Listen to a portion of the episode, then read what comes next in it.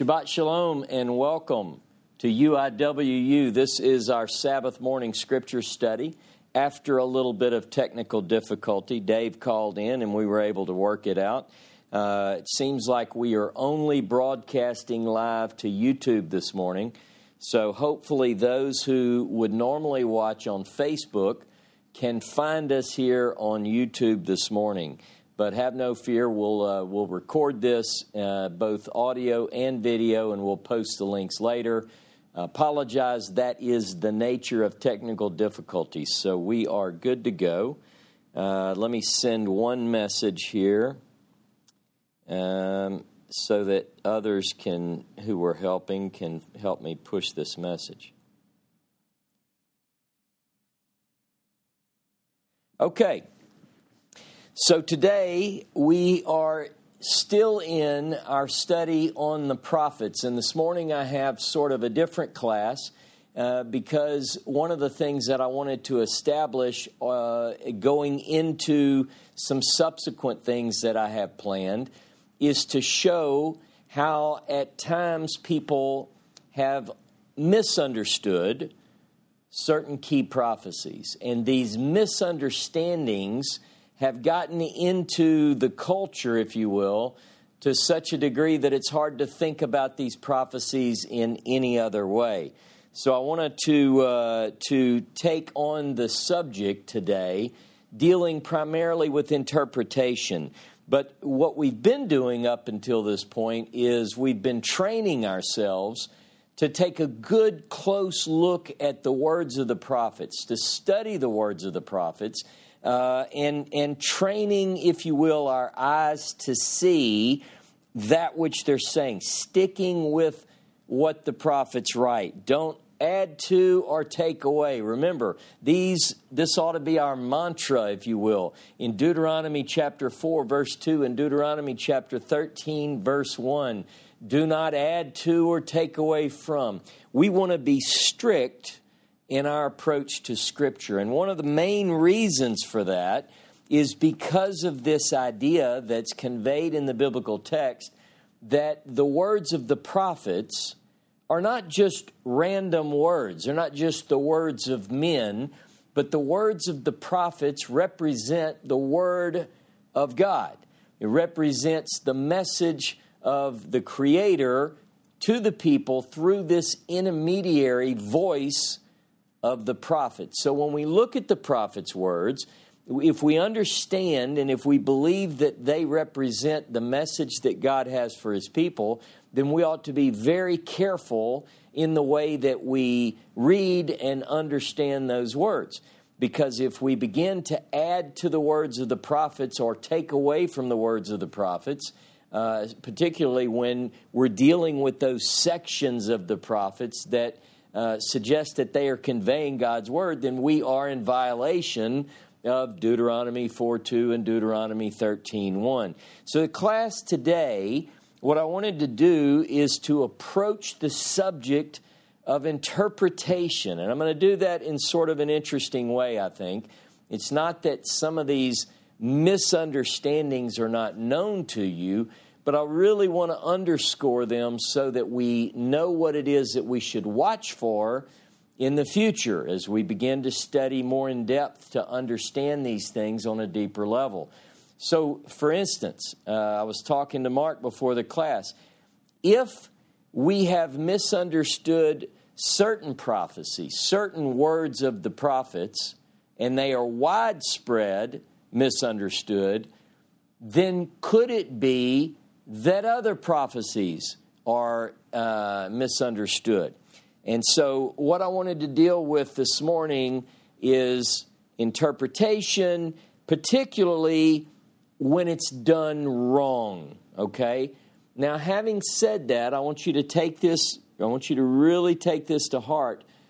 When I bring out things that have been wrongly interpreted, it's not to make fun. It's not to ridicule. It's not, in other words, as I point some of these things out, particularly when it deals with Christian understanding, I don't want you to use these to go beat somebody up with, all right? Because you know some of these already. Uh, but if you do that, you didn't get that encouragement from me. I want that to be very clear. What I'm doing is I'm taking examples from uh, ancient writings where people took what I believe is too much liberty with the original intent of the message, and I'm using these as examples. So it's not from a haughty, arrogant, making fun of position. Please understand that and know that from the beginning. Uh, interpretation, when we talk about interpretation, we're talking about the action of explaining the meaning of something, very simply. We're looking at something and we're interpreting as you would interpret data. We're looking at something and we're saying, this is what it says and this is what it means. And, and this, I believe, is where most people get in trouble. It's at that stage between reading a particular text from antiquity and applying a meaning to it that most people get off. And they've been doing so for hundreds, if not thousands, of years. Because it goes back to the idea of taking excessive liberty with the original intent. So, this is what I want to focus on today. Now, as a general rule, as a general rule, for the most part, what I try to do is always begin with the text of Scripture. I always begin there, and that's where we should always begin. Is you read a text, any text, whatever it is you're looking at, and, and you want to begin to look at it and try to understand, trying to discern what did it mean in its original context when it was originally spoken. And, and what the way that you do that is you, you seek for understanding uh, not only in the immediate context by looking at words and phrases, uh, but you also want to look at the wider cultural context. You want to look at linguistics. You want to you want to ask yourself, is this the way this word or this phrase was understood at this time and in this place? See, so you want to really drill down. Clarity is absolutely essential. It's important. We want to ensure that we understand what it is that the author was saying and what it is or what it was that the author intended the hearer or the reader to get from that message when it was spoken. Uh, you want to ask questions like Is my translation accurate? Because there are a lot of different translations out there, and, and some of these are more accurate than others, and some are not accurate at all. So you want to first you want to be able to look at the words and phrases in an English Bible. That's where we all start. But you want to use language tools and get back into the original language. What was it that the Hebrew or Aramaic here implied? So these are essential steps, uh, you know, as you build that wider context. Now, as a general rule, and I've taken this sort of to heart from the very first time that I heard it, and I think James or others can correct me, but I believe that this comes from Alexander Campbell. Uh, I always use this phrase I speak where the Bible speaks, I'm silent where the Bible's silent. I call Bible things by Bible names and do Bible things in Bible ways. Now, that might bring together a couple of different quotes. But the idea is you want to go with what the text says as a beginning, and then from there you can look at other ideas. But I find it very helpful to begin any study um, with what the text says. So, what one of the rules that I have is, and, and I often tell people, when I look at the Bible, I'll say, here's what it says. And as a general rule, I'll say, and that's what it means. Right? Pretty simple. It says something, it means something. Our main task then becomes what did those words mean when they were spoken? I don't try to help the text. And what I mean by that is quite often translations or commentaries will insert ideas into the text meant to explain or meant to help the original author. That's a problem. Uh, I believe that this is one of the biggest problems today for people understanding Scripture is that people have interjected other ideas which are not scriptural into the meaning of the text. And this is a major problem. So, so don't think that you're helping by adding words and phrases. And remember, not only Deuteronomy 4 2, Deuteronomy 13 1, but also remember Proverbs 30 and verse 6. If we add to God's word, we'll be found to be a liar. So those are pretty, going into this idea of interpretation, please understand we're going to begin with the text and, and try not to put other ideas into the text. Don't help the author. Let's see what the author is saying. Where it's ambiguous, where it's a little bit maybe not so easy to understand, still don't add to the text. See, this is, this is what we want to stress. So, as a general rule, I want to begin by saying um, that I believe that the text generally says what the author intended it to say. Then we build from there without adding to or taking away from.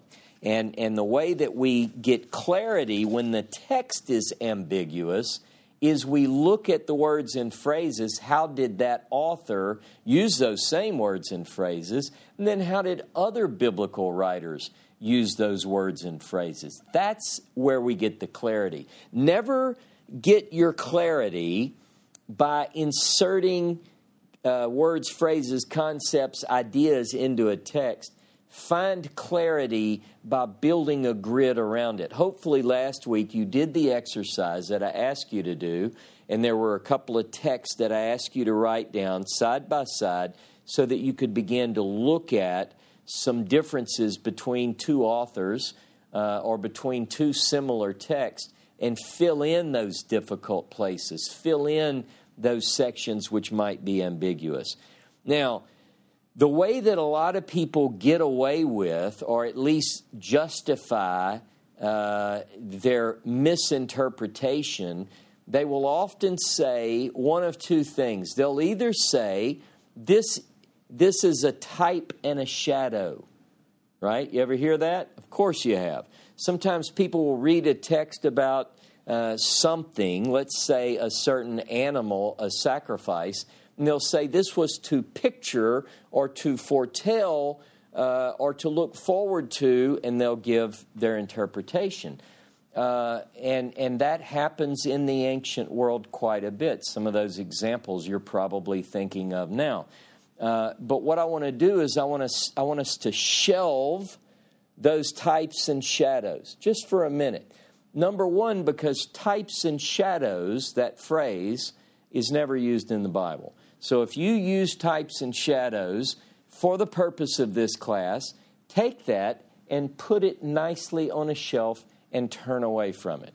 The second thing that I want to caution you about is this idea, at least for the purpose of the class today, and probably, hopefully, for the rest of your life, is this idea of dual fulfillment. You ever hear this? Where a text, if, if someone, if I show someone, I say, look, here's what it means in this context, they say, yeah, well, yeah, that's what it meant. Yes, historically, accurately, that's what it originally was, but it also means something else, okay? Just work with me today. And now, by the way, a lot of teachers uh, who teach types and shadows and dual fulfillment will use the phrase. Uh, it comes from Psalm 62:11. In fact, go with me. Let me just let me look at that one with you, just so you have it in your notes, uh, because I think this is a problem. Psalm 62:11. Um, let's see, verse 12 in the Hebrew. Now, remember, I'm reading one partial phrase from one psalm uh, totally out of context, but this is what a lot of people will use. God has spoken once, twice have I heard this. So, and, and you know the reason I know that text? Because I used to use it. I used to say, okay, yes, this means this in its historical setting, but God spoke once, and twice have I heard indicates that it points to another fulfillment. Now, this is very popular among certain groups of people. Uh, they mean well. I'm going to assume the best in people as often as I can. Uh, but quite honestly and quite frankly, that's wrong. That idea, in my opinion, is not supported by Scripture. Um, I want to give a few examples. But please remember what I started with. These, even if you know these, even if you know these examples and how they have caused misunderstanding to the tune of billions, billions with a B of people, this is not a negative enterprise. I'm not doing this to single out and ridicule a group. In fact, what I'm going to tell you today is not just a Christian problem. The things and the sort of things that the ancient Christian writings do with some of these prophecies is prevalent. Uh, the same sort of things are obvious to us in the Dead Sea Scrolls, uh, in Jewish literature, in the Talmud, so let's be careful and not throw stones at Christians. But what I want to do is use these examples because I know them better than any other, because they were very personal to me. They were things that I cherished and held true for many years. Okay, so enough of warning you to be sweet to your Christian neighbors I want to begin this morning, and by the way, for those of you who may just be joining, uh, I typically teach only from the Hebrew Bible. This is to illustrate, so I'll use a few examples from uh, the Christian New Testament to make a point about how we should be very cautious when we approach the text of the Hebrew prophets. Uh, I'm going to talk to you this morning and use a couple of examples from uh, the, the pen of the writer of Matthew's gospel. Okay? Now, uh, today's class is going to cover, in my view, some of the most misunderstood prophecies and uh, ever. Okay? How do you say that better? Uh, the most misunderstood prophecies ever. That's about as good as I can get it. You get the point. So these are the top. And I think I have seven of them to go through, uh, but these are the ones. Uh, in Matthew, I don't have Matthew. Yes, I do. I brought. I forgot. I brought my King James Bible here, but I don't need it because I've uh, I've learned these verses long ago. So I'm going to sort of tell you about them. I'm going to focus on the writer of Matthew in his second chapter this morning. First off, to make a couple of points. And uh, what we have is the Messiah, according to Matthew's second chapter, um, is wanting to show that there is prophetic significance in the fact that Jesus is born in Bethlehem, in Bethlehem. Okay? So I will say that from an, a historical point of view, I have no reason to doubt that. Some people don't even believe Jesus existed. I think they're wrong. I think they're very wrong. Uh, I'm very fond of the historical Jesus. So I would say maybe he is born in Bethlehem.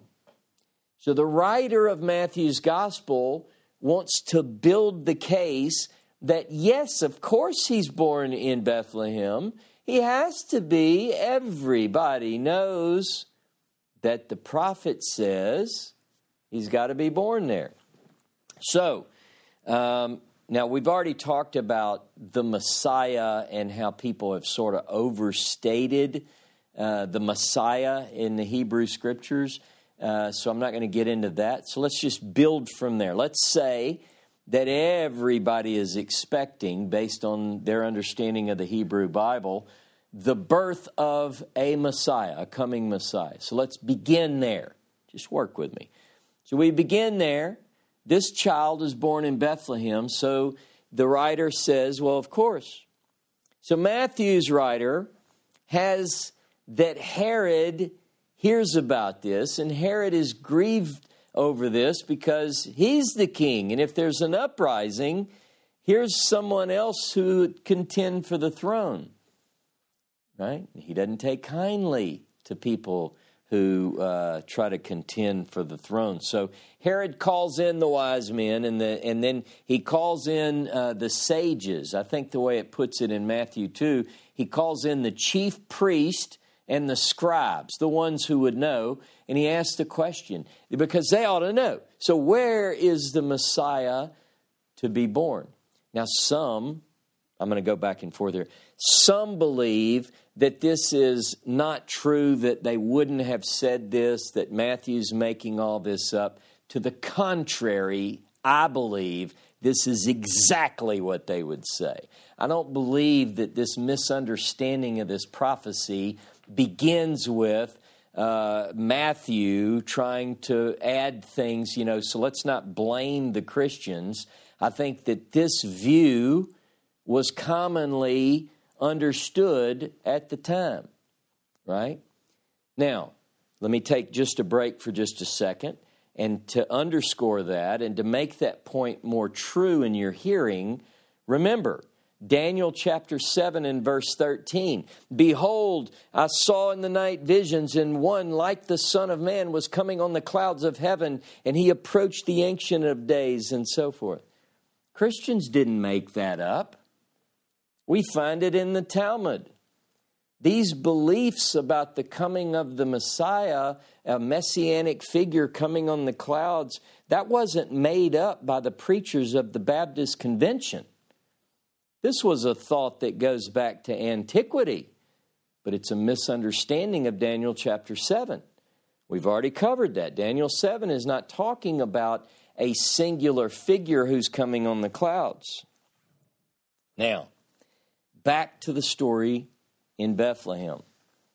In Bethlehem, the answer that the chief priest and the scribes, according to the writing of Matthew, the answer that they give is uh, in Bethlehem of Judea. Now, clearly, they're answering a question where is the Messiah going to be born? The answer is in Bethlehem of Judea. It's a place. The question is tell me the place. The answer is here's the place. Now, they want to underscore that, they want to prove that, so they say um, Judea is a place, for it is written in the prophets. Now, assume for a moment that you really want to know where the Messiah will be born, because everybody's expecting the Messiah to come. Uh, and, and who would you ask? You would ask the ones who would likely know. The ones who would likely know don't want to not have an answer, so their answer is A, yes, we know the place, and we have proof of it by the prophets. Now you've got my attention, right? Now I know you've you know this, but but I want you to work with me here because we're going to go through some of these. And you, so then they quote you know, Herod's still waiting. He's like, okay, okay, the prophets say, I'm, I'm ready. And they say, because, and you, Bethlehem, in the land of Judah. Wow. There it is.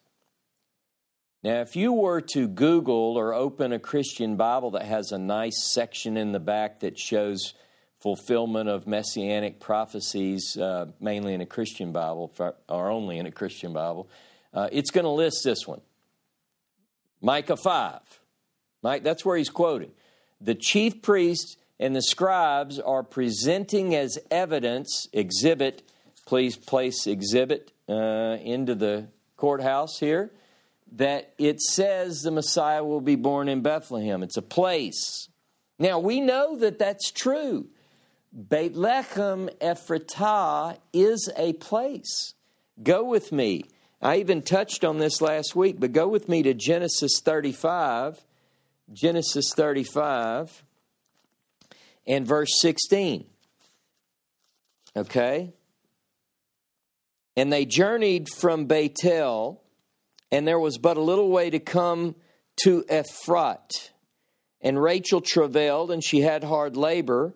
And it came to pass when she was in hard labor that the midwife said to her, Fear not, you shall have this son also. And it came to pass as her soul was departing, for she died, that she called his name Benoni, but his father called him Benjamin. And Rachel died and was buried on the way to Ephrat, which is Bethlehem.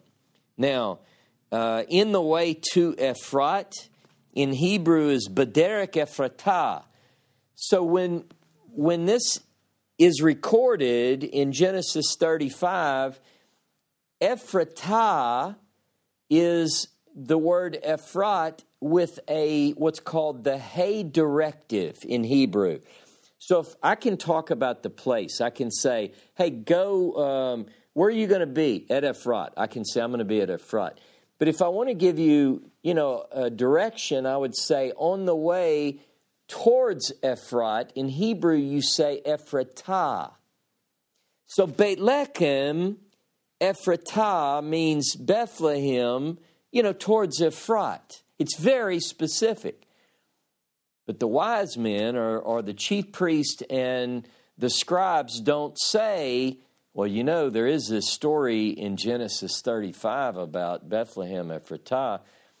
Now, if they would if they would have thought about it, they could have connected Micah 5 with Genesis 35 because that would have been really good, but they didn't see this part. Now, here, here's what I would have done. I would have said, yeah, Micah 5, it says going to be born in Bethlehem. And by the way, you remember in Micah 5 where it talks about when she who travails will give forth again? The, in Genesis 35, it's about Rachel having children, a child. So you see, then, then you can connect the two. Genesis 35 talks about a travail, um, and Micah 5 talks about a woman who was giving birth will give birth again. Look, I, hey, interesting. In fact, a good prophecy teacher listening to me today might even say, you know, God has spoken once, twice have I heard. But that would be injecting things. So let's think about this.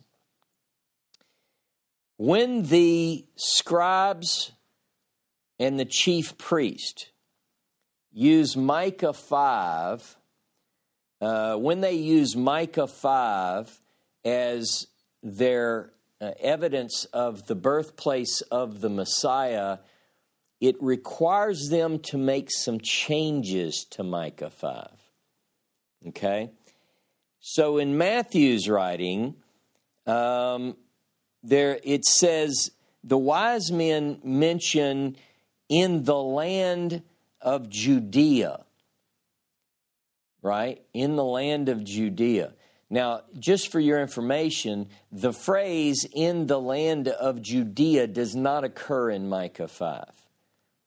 Now, you might look at a Christian Bible and it will show that that prophecy or uh, that they're working with, Micah 5, they'll say, see Micah 5, but if you're careful and you go see Micah 5, you'll say, wait a minute, Micah 5 doesn't say in the land of Judea. Now, is Bethlehem in the land of Judea?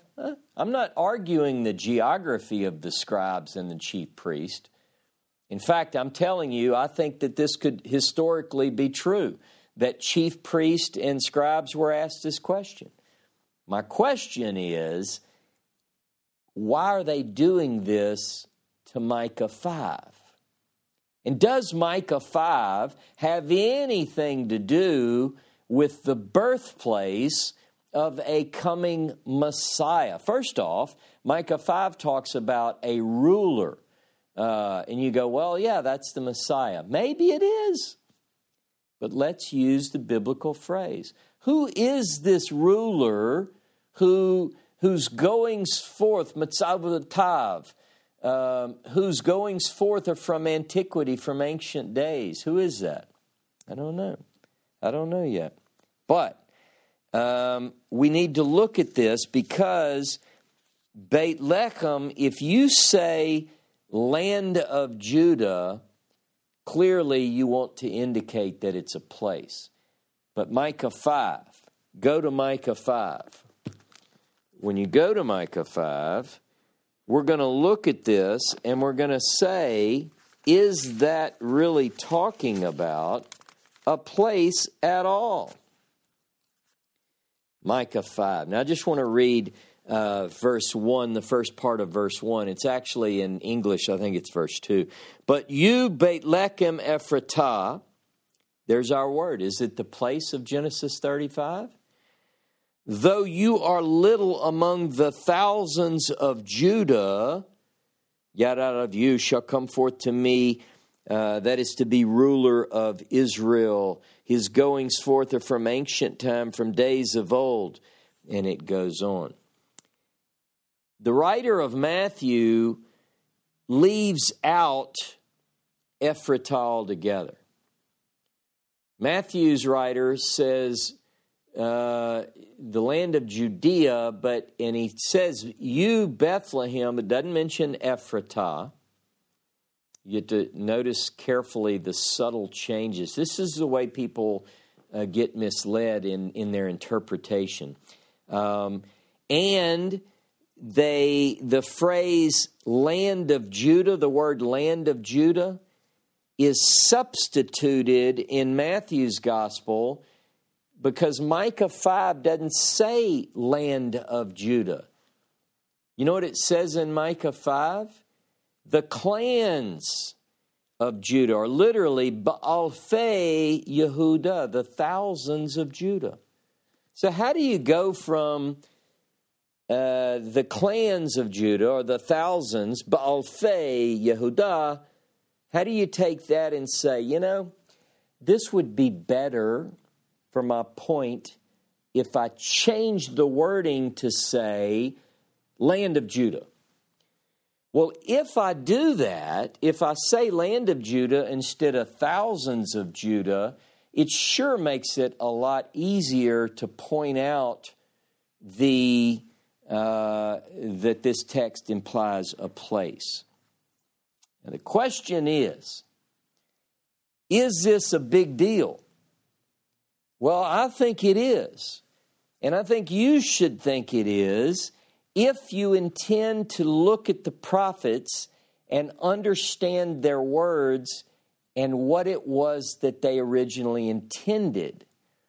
If we can take the words of a prophecy and change them to make them fit our ideas, our ideologies, our hopes, our wishes, then, then we're in trouble. What if we said, look, I just want to know. My question when I look at Micah 5 is, who is the ruler? Of course, it's a good question. And what does it mean in Micah 5 when it says, um, Umotzautav? Umotzauta, his goings forth, that's plural. Who is the ruler whose goings forth are from ancient times? Look, that I read that phrase and I go, oh man, who is this? But I tell you what, I'm not willing to do. I'm not willing to assign that to someone that I want it to be favorable towards by changing the words of the prophecy. What I choose to do is to look at the words of the prophecy and, and get the clues from the text itself, not put my clues in it. Does that make sense? Now, I know this might be difficult for some, but please bear with me. I'm only doing this to ascertain what it is that it originally intended. So, if we want to know if we want to know what the text meant, um, we need to stick with the text. And, and so in Micah 5, this seems to be talking about a particular family, particular family, uh, a line, a lineage. You say, really? Yes, I mean, I really do. I think that this can be shown to be the case We're talking about the thousands of Judah. We're talking about the clans of Judah. And as I pointed out a few weeks back, looking at this text for another purpose, uh, I pointed out, and James Tabor covers this extensively in several of his books, talking about this family line. But if you think about it, you know, you work through First Chronicles and you see these names Beit Lechem, Ephratah, Yehuda, it's all clustered in there. Okay? Now, the writer of John's gospel, I'm not going to go there, but off the top of my memory, it's like chapter 7 in verse 42. John's gospel also entertains, you know, the question is, well, wait a minute, I thought Jesus is from Nazareth. And, and John's, the writer of John's gospel says in chapter 7, uh, he'll be from the descendant of David and from the place of Bethlehem. In other words, he's pulling both ideas. Uh, is he alluding to uh, Micah 5, perhaps? You know, I don't know. I don't know. Quite possibly. But, but that's the way that that gets around it. Now, I'm not uh, finished with Matthew yet because I'm talking about some of the most misunderstood prophecies. Uh, and the reason they're most misunderstood is that today there are 2 billion Christians in the world. 2 billion roughly, give or take a few. Uh, and I put all Christians together. So if a person is listening and you're uh, one denomination, don't think, well, you're including that group and they're not real Christians. I'm a real Christian, they're not. I mean all that, that believe that these texts point to Yeshua, Jesus of Nazareth. So the idea is that um, w- whenever we look at these texts, though, uh, the reason that they're so important to tick them off as the most misunderstood is that most people have their only understanding of these texts from the Christian tradition. So, Christians, the way they know Micah 5 Bethlehem is that that's where Jesus is born. Now, here's the good news 2 billion people know about Micah 5. All we have to do is say, let's go look at Micah 5 and see what it talks about.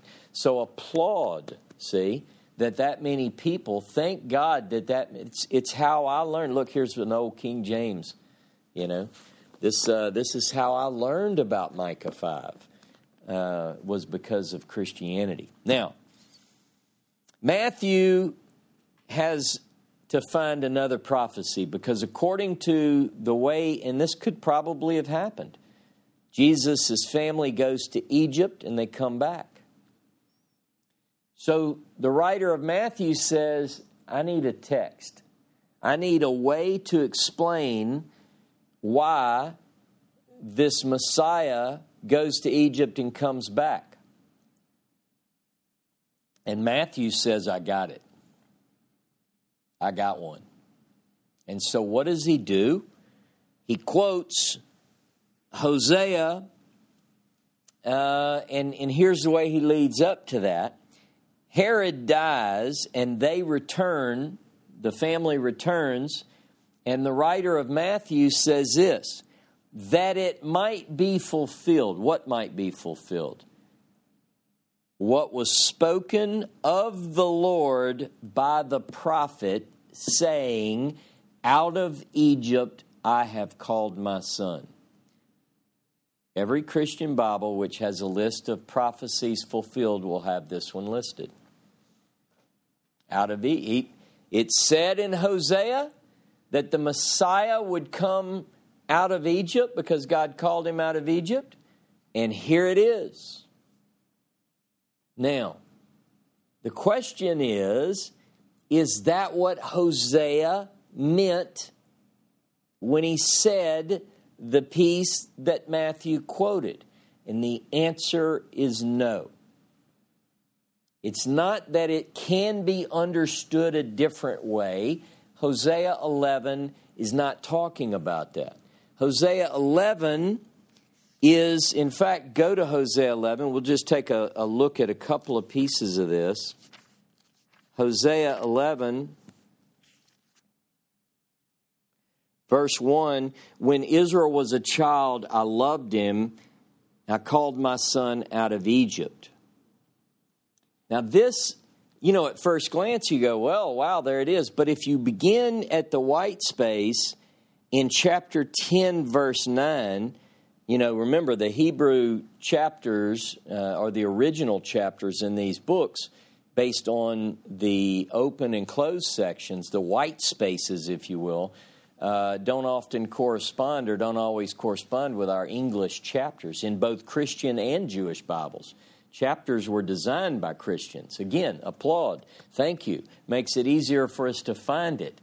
But these ancient divisions, these white spaces, clearly bring us uh, to the broader context. And it's talking uh, about Israel. It begins in verse 9 of chapter 10 O Israel, you have sinned more than in the days of Givah. There they have remained, shall not war overtake them, those children of iniquity. And it goes on and it talks about the chastisement. And then when you get down uh, to verse uh, 1 of chapter 11, in Israel was a child, I loved him, and called my son out of Egypt. This is talking about God calling Israel out of Egypt. Now, he refers poetically to Israel as his child. He talks about how um, he taught, look at verse 3 it was I who taught Ephraim to walk, taking them by their arms, but they knew not that I had healed them. Go with me to Exodus chapter 4. We're talking about the Son of God. Exodus chapter 4, verse 22. Thus says Jehovah, Israel is my son my firstborn, and I say to you, let my son go that he may serve me. Some, if you look at this, this idea of Israel as the son of God, it's over and over. Now, what some might suggest is, yeah, that's the old covenant, but the new covenant son of God is, is God has spoken once, twice have I heard. There's another fulfillment. Well, let me tell you something.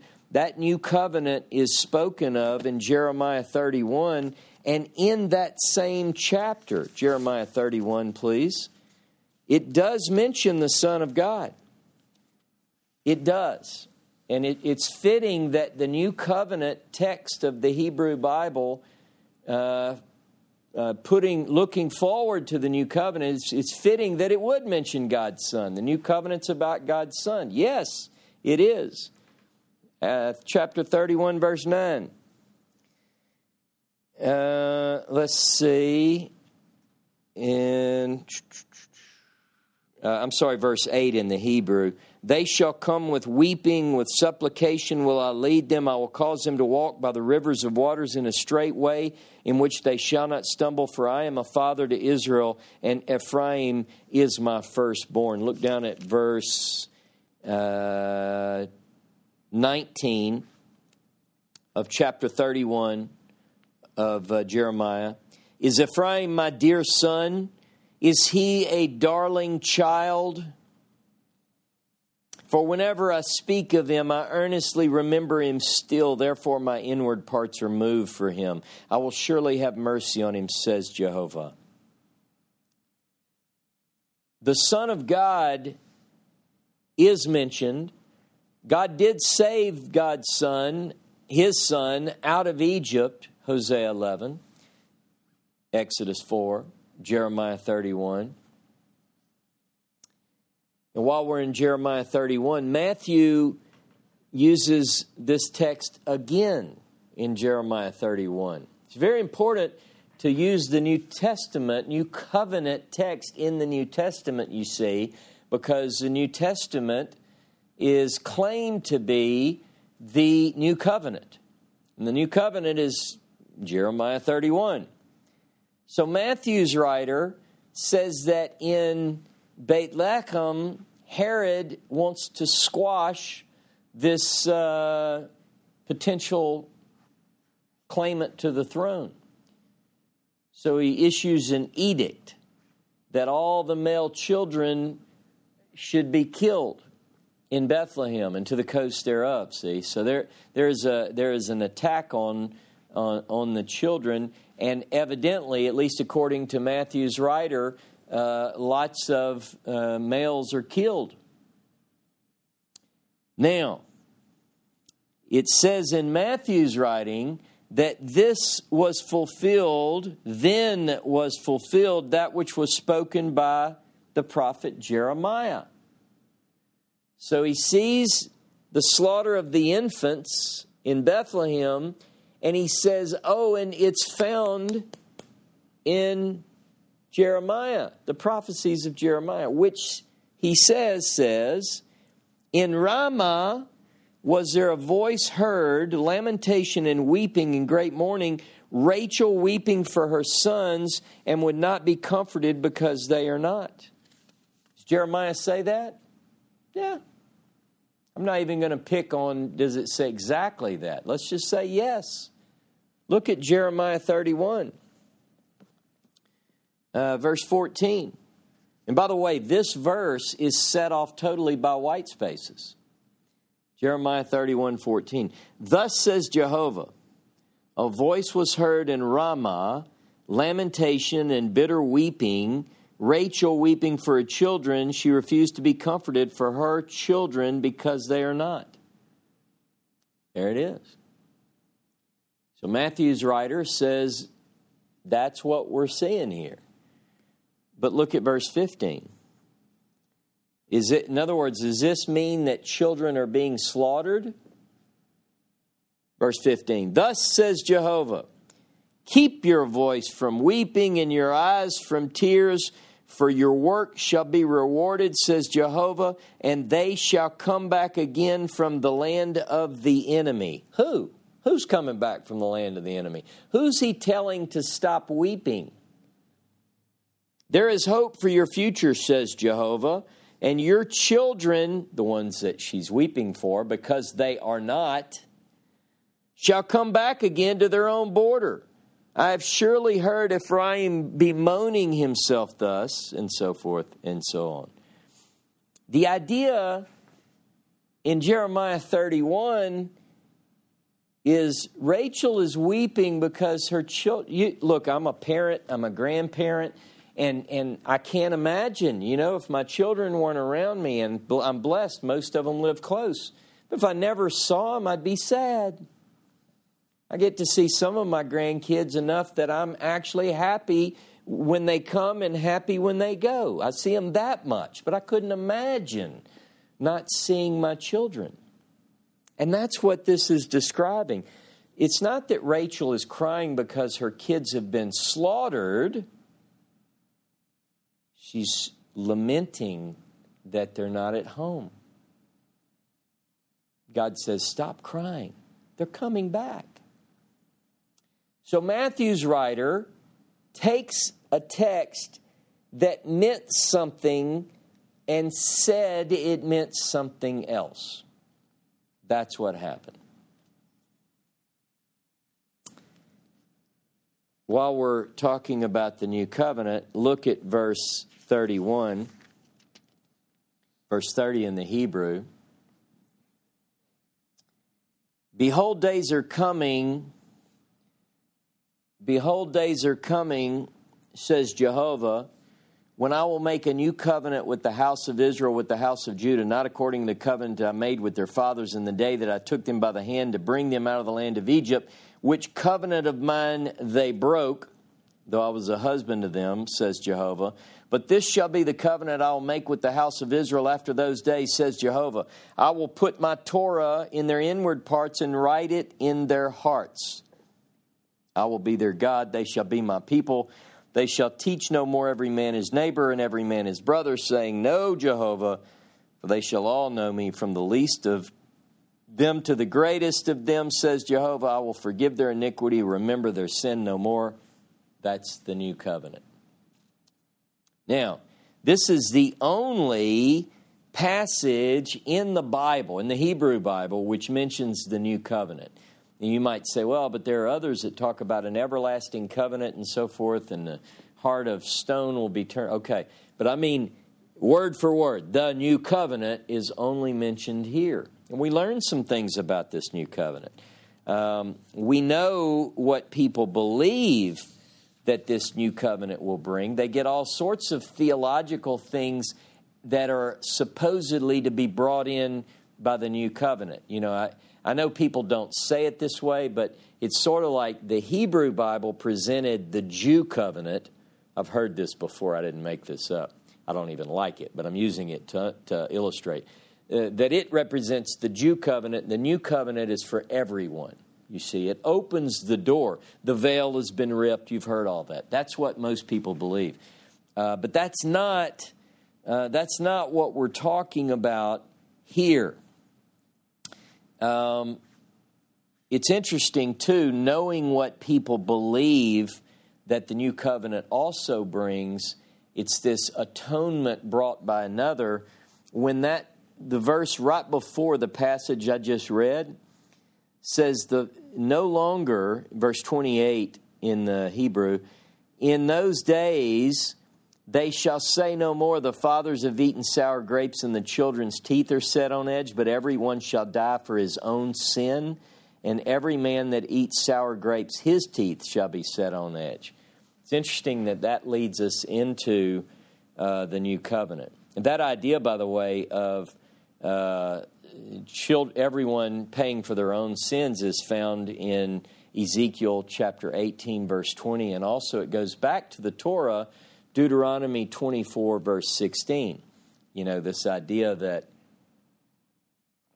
that each will pay for their own sins. And the other thing about this covenant is that this covenant is not like, and then it goes on to say, uh, this covenant will be written on the heart. That's something that we only find in Deuteronomy. Deuteronomy chapter 6 and verse 6, and uh, write these words on your heart.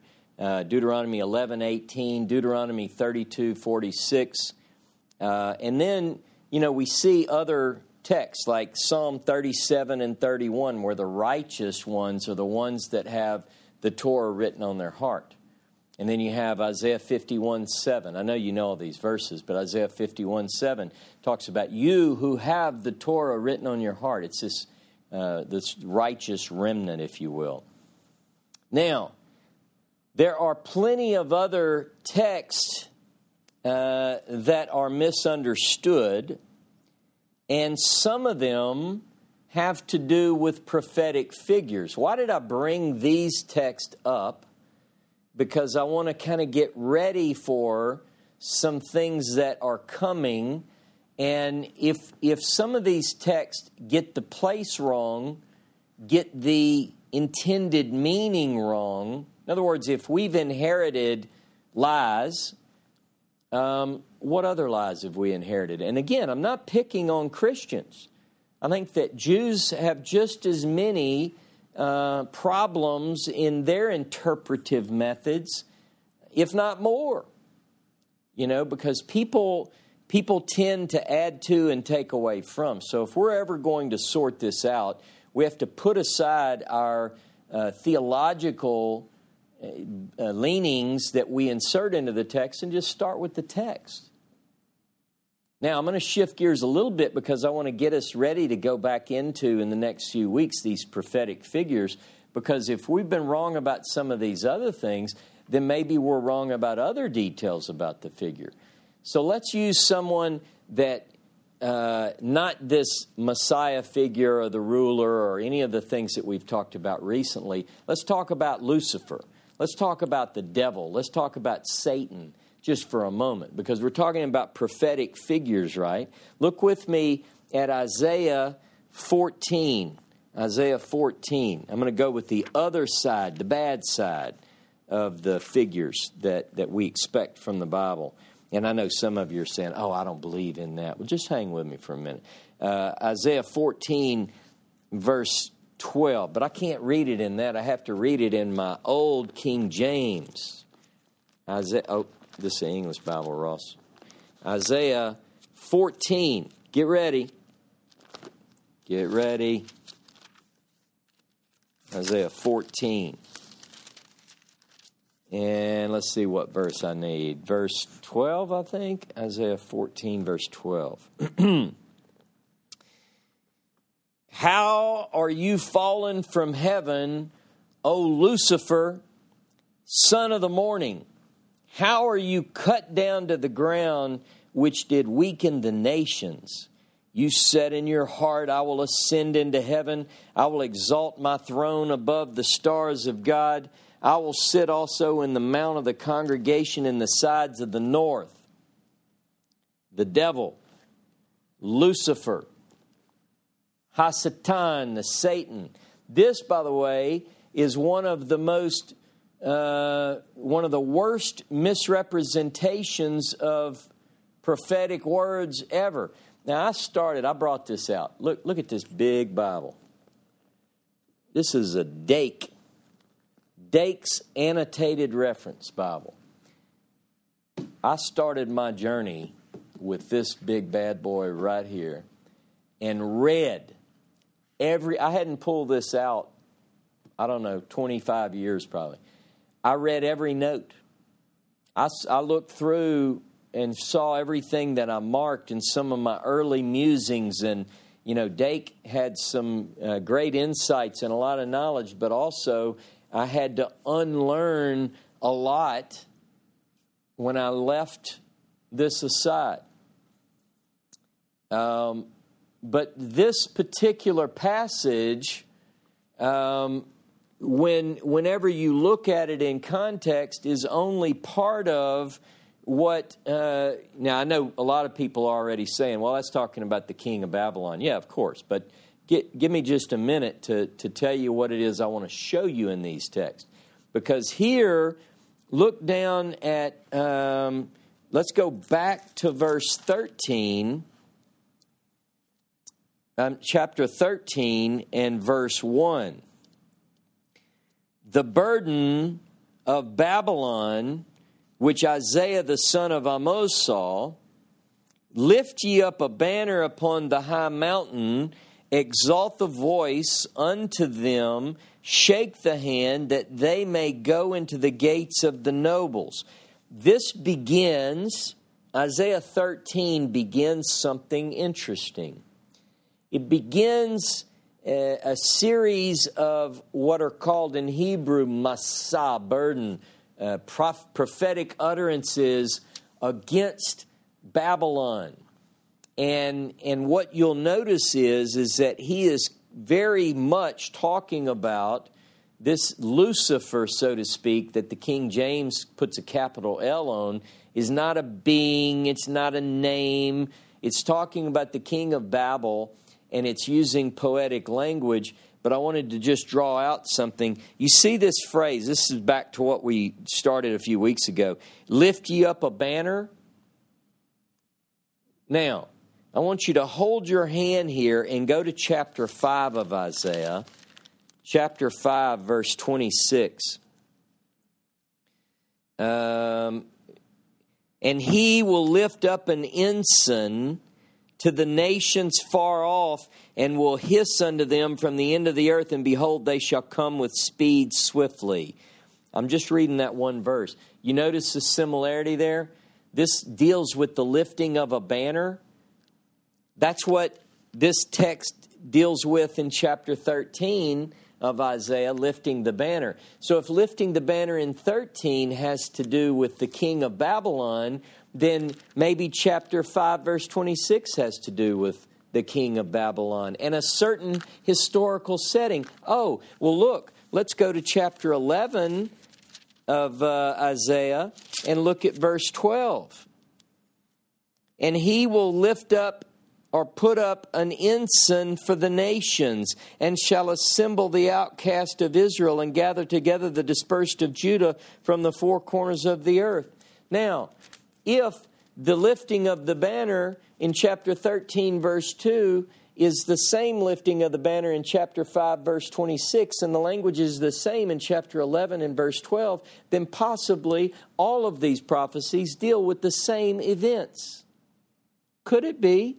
Well, maybe the same phrase used in Isaiah 18 and verse 3, which says, All ye inhabitants of the world and dwellers of the earth, see ye, plural, when he lifts up an ensign on the mountains and when he blows the trumpet. Here. Maybe they all refer to the same event. Now, have we taken, for instance, Isaiah 11, which deals with the lifting of an ensign, attributed that to a messianic figure we long for in the future? Could it be, just could it be, we're talking I'm going to talk more about it in another class. But could it be that these phrases indicate that it has something to do with some other period? Period. That's all I'm going to say about that now. Now look at Isaiah 14. Isaiah 14 and verse uh, 3. Isaiah 14, verse 3. This is the white space, by the way. And it will come to pass on that day that Jehovah shall give you rest from your sorrow and from your fear and from the hard bondage in which you were made to serve. And you shall take up this proverb against the king of Babel and say, How has the oppressor ceased? The golden city ceased. Jehovah has broken the staff of the wicked, the scepter of the rulers that smote the people in wrath, with a continual stroke that ruled the nations in anger with unrelenting persecution. The whole earth is at rest and is quiet. They break forth into singing. Yea, the cypress rejoice at thee, and the cedars of Lebanon, saying, Since you are laid low, uh, no feller is come up against us. Sheol from beneath is moved for thee to meet thee at thy coming. It stirs up the shades for thee. All the chief ones of the earth it is raised up from their thrones, all the kings of the nations. It goes on. Look at verse 11. Thy pomp is brought down to Sheol, and the noise of your lutes. Worms are spread under thee, and worms cover thee. How are you fallen from heaven, O bright star, son of the morning? Look, I grew up believing that Satan, Lucifer, was one of the angels, that he was part of the choir. In fact, he was a leader of the choir. His voice pipe, his pipes, his lutes, see, had music. He was a song leader.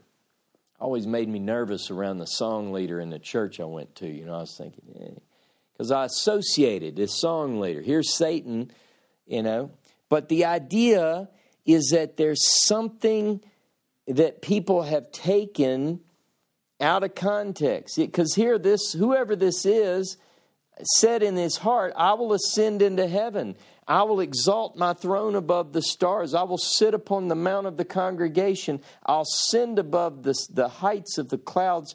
I will be like the Most High. You shall be brought down to Sheol, to the depths of the pit. So, an entire theological position is birthed from this. Lucifer led a rebellion. He left his singing career in the choir, was cast out of heaven. That's what people teach. But it's not just taken from Isaiah 14. The other go to go to Ezekiel 28. Now look, I had a delay, so I don't remember what time I started. Do you? Do you know what it? Okay, well, here we go. Chapter 28 um, verse 2, the, uh, verse 2b, Thus says Adonai Jehovah, because your heart is lifted up, because you said, I am a God, I sit in the seat of God, in the heart of the seas, yet you're a man, not God. You have set your heart as the heart of God. Behold, you're wiser than Daniel. There's no secret that can hide, they can hide from you, and with your wisdom and your understanding, you've acquired riches and have gotten gold and silver in your treasures by your great wisdom and by your trading, and so forth and so on. Now, look down at verse 12. Um, Thus says Adonai Jehovah, You are a seal and a paragon, full of wisdom, perfect in beauty. You've been in Eden, the garden of God. Every precious stone was your covering the ruby, the chrysolite, the diamond, the emerald, the shocham, the jade, the sapphire, turquoise, and the beryl and gold. The workmanship of your settings and your sockets was in you in the day that you were created, they were prepared. You were the far covering cherub. And I have set you so, and you were upon the holy mountain of God. You walked up and down in the midst of the stones of fire. You were perfect in ways from the day you were created till iniquity was found in you. This idea, again, supports this theological made up story about uh, Lucifer who was in the Garden of Eden. So then you, you, you see, all of these stories are interpretations. This is talking about the king of Tyre. It begins in chapter 26 and works all the way through. You have to know that contextually these are pointing somewhere else. In Micah 5, in Micah 5, it's important that we look at the details. Go back there just to kind of pull this point together. In Micah 5, it says this. Because I want to know, I really still want to know who this is. You may think you know who it is, but let, let me read contextually what has to fit. But you, Beth, Lechem, Bethlehem Ephratah, though you are little among the thousands of Judah, yet out of you shall come forth to me that is to be ruler in Israel. His goings forth are from ancient time, from days of old. Therefore will he give them up until the time when she who travails has brought forth. Then the remnant of his brethren shall return to the children of Israel, and he shall stand and feed his flock in the name uh, I'm sorry, in the strength of Jehovah, in the majesty of the name of Jehovah his God, and they shall abide, for now shall he be great to the ends of the earth. And this shall be peace when Ashur shall come into our land, and when he shall tread in our palaces, then shall we raise against him seven shepherds and eight princes of men. And they shall graze the land of Ashur with the sword, and the land of Nimrod with the keen blade. Thus shall he deliver us from Ashur when he comes to our land and when he treads within our border. Is that the ruler from Beit who will do this? Context is important. What about another passage that's been misunderstood in Joel chapter 2, verse 32 in the English. All who call upon the name of the Lord shall be saved. You know, that contextually, uh, billions of people have said that that referred to when they call upon the name of the Lord, like, you know, you invite the Lord to be your Lord and Savior. But contextually, that's not what it's talking about. To get the context, you have to read chapter 2, verse 15 of Joel through chapter 4, verse 8. I don't have time to do that today. Interpretation is, of course, required. I'm not going to suggest that it doesn't, uh, that it isn't needed you, in order to properly discern the meaning of a text and being fair about it, being, being as close to the text as what the author originally intended, what we need to do is refer to the words that were originally spoken. And let's, let's look at those words. Let's not add words to it. Let's not try to make it uh, a little bit easier to understand. Let's just go with what it says. Um, you know, do you, you ask yourself, do I have clarity? Is my translation right? Can I find other words and phrases which say uh, the same thing, which mention the same ideas?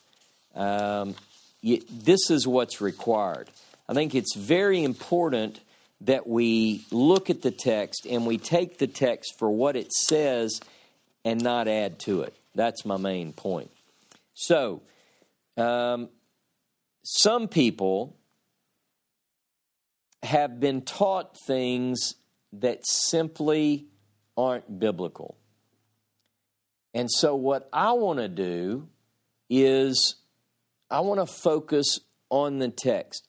This is not meant to take away or uh, anyone's cherished beliefs. That's not my intention. I, again, I wanted to close with the same thing I opened with. It's not to be used to beat somebody up and to say, oh, you're wrong, Matthew got this wrong. Look, Matthew is just part of the milieu of the day. He, he's part of a culture that did this all the time. And to this day, Christians, Jews, we, we call ourselves the people of the book, but we're the, we're the people of the book and other ideas which are not of the book. I'm not trying to question the words of the prophets. What I'm trying to do is understand their words in the original context. Now, I have something very special planned uh, for next week, and it deals with the first and the last. And I hope you can join me next Shabbat. Sorry about the technical difficulties, uh, but I think we're on top of it now. Shabbat Shalom, Shavua Tov, many blessings.